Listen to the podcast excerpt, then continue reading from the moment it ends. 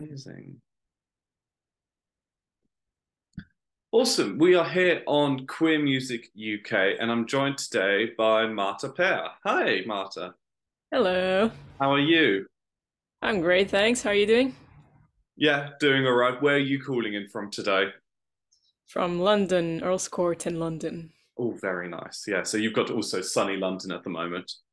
Yeah, it's pretty nice outside. I haven't been outside, but No, I literally like half an hour ago just went for a little walk and then I was like, yeah, okay, I've got my daily sun intake now. Um, yeah. Awesome. So let's jump into it. So you are originally from Lisbon, am I right? So Correct. why did you decide to move to London? What was that initial kind of step to come here? Well, there were multiple reasons, but the main and like official one was university. So I was studying classical music before, but I was kind of done with that by the time I finished all the grades and stuff, and I just wanted to pursue something a bit different. So I came to study songwriting, which didn't really exist as a course back then in Portugal, and Mm. maybe not even now, I'm not sure. Um, so London just seemed like the place to be in terms of the music scene and meeting new people. And then the other reason was more was also just, you know, wanting to meet different people, stepping away from the environment where I was kind of raised and just see, you know, different things. Fair. And I guess then from the songwriting and from your musical background came your first single, Take a Deep Breath. yeah, yeah. I wrote that about uh, two years after being here. Yeah, T- tell us more about that because I mean, I watched the video beforehand, and that just that that seems to be like, you know, a message with like a slight kind of comedic undertones almost under it. There's like a little bit of humor that comes with the message. Yeah, sure. I think I'm pretty critical of myself in the song sometimes. Um, but the message is not so funny sometimes. It's more like a serious thing that I'm trying to process, but I like to, um, I don't know, have a bit of um, a humor in there as well. Hmm. Okay, so you had uh, so take a deep breath came out. Um, when did that come out? Now that came out last year, right? Or Last two? year in March. last year in March. Um, you've had a few more uh, singles since then, three more, right? A couple more. Yeah, and we are now coming up to your first studio EP. How was it actually kind of finally pulling that all together to release that? Well, that EP has existed for a while now, but it's just taken a while because I wanted to kind of give each song its uh, its time, you know. So I released "Take a Deep Breath," then "Nobody's Friend," and then "Hostage," and now uh, the EP is gonna come out with one last song that I haven't presented yet, and it's been it's been fun. I mean, I had a lot of songs kind of ready, and I kind of chose these four because they just seem to kind of tell a story altogether. Um, they have some common themes, but there's they still have their kind of own identity individually, and so yeah, it was fun to put it all together, and I'm really excited for it to finally be out as a whole thing that people can just play on Spotify from start to finish, and yeah. Mm. So Fragments and Fingerprints comes out on the 23rd of February. Did I get that That's right? Perfect. Uh, why the name Fragments and Fingerprints? Well, this EP is really just a lot of different sides of my identity. And so it's like fragments of me, fingerprints is like identity. Uh, yeah, fragments of my identity, fragments of uh, all my different musical influences. Um, I really feel like this these four songs are very me. I don't know another way to describe it. I've I've written a lot of songs that don't feel as you know th- they're what identifies me as a songwriter, but these four they just really kind of show all the sides of my composition, like my piano writing, my guitar writing, my rock roots, my jazz influences and classical, like all these things came out in these four songs.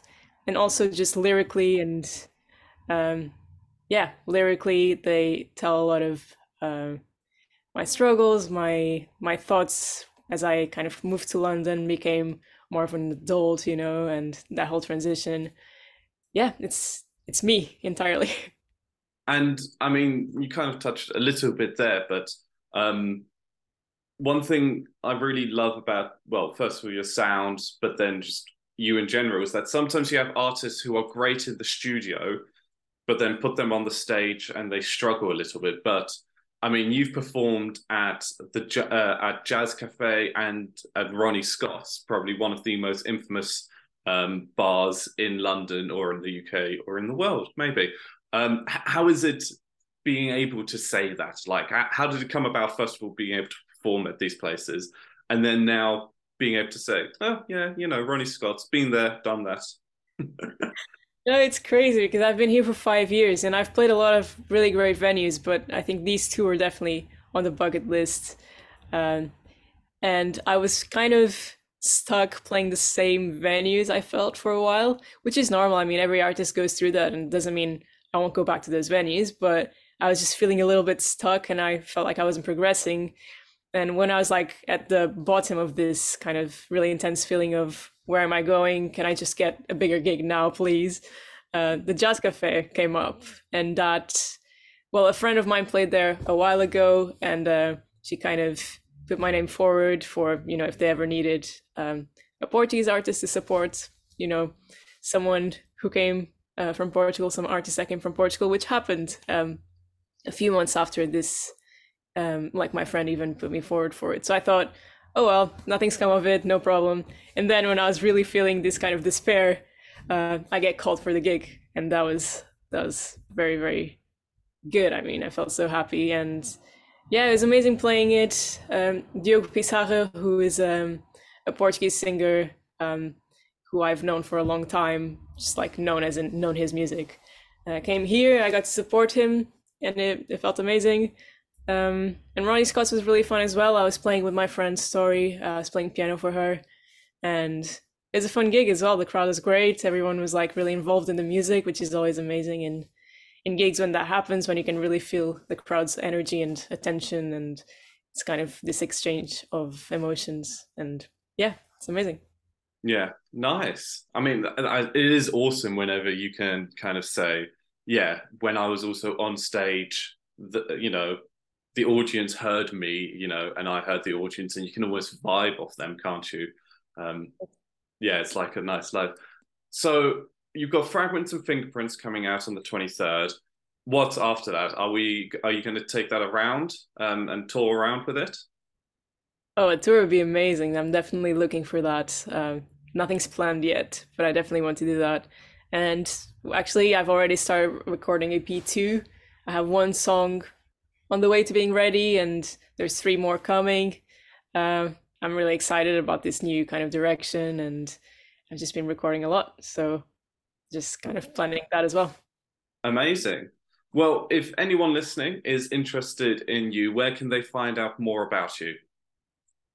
I'm everywhere. I'm on Instagram, Twitter, Facebook, TikTok, Spotify, all the platforms. Yep. I'm a Marta Per Music on all the socials and Marta Per on Spotify and all of that. Per spelled P E R. Awesome. Well, thank you so much, Marta, for joining us today. And uh, we can't wait to see you live and also second EP coming out. Can't wait to listen to that hopefully in this near future. Thank you. Thank you so much. It's been great. Held hostage by my energy. Pointless rays of sunshine. I've been down.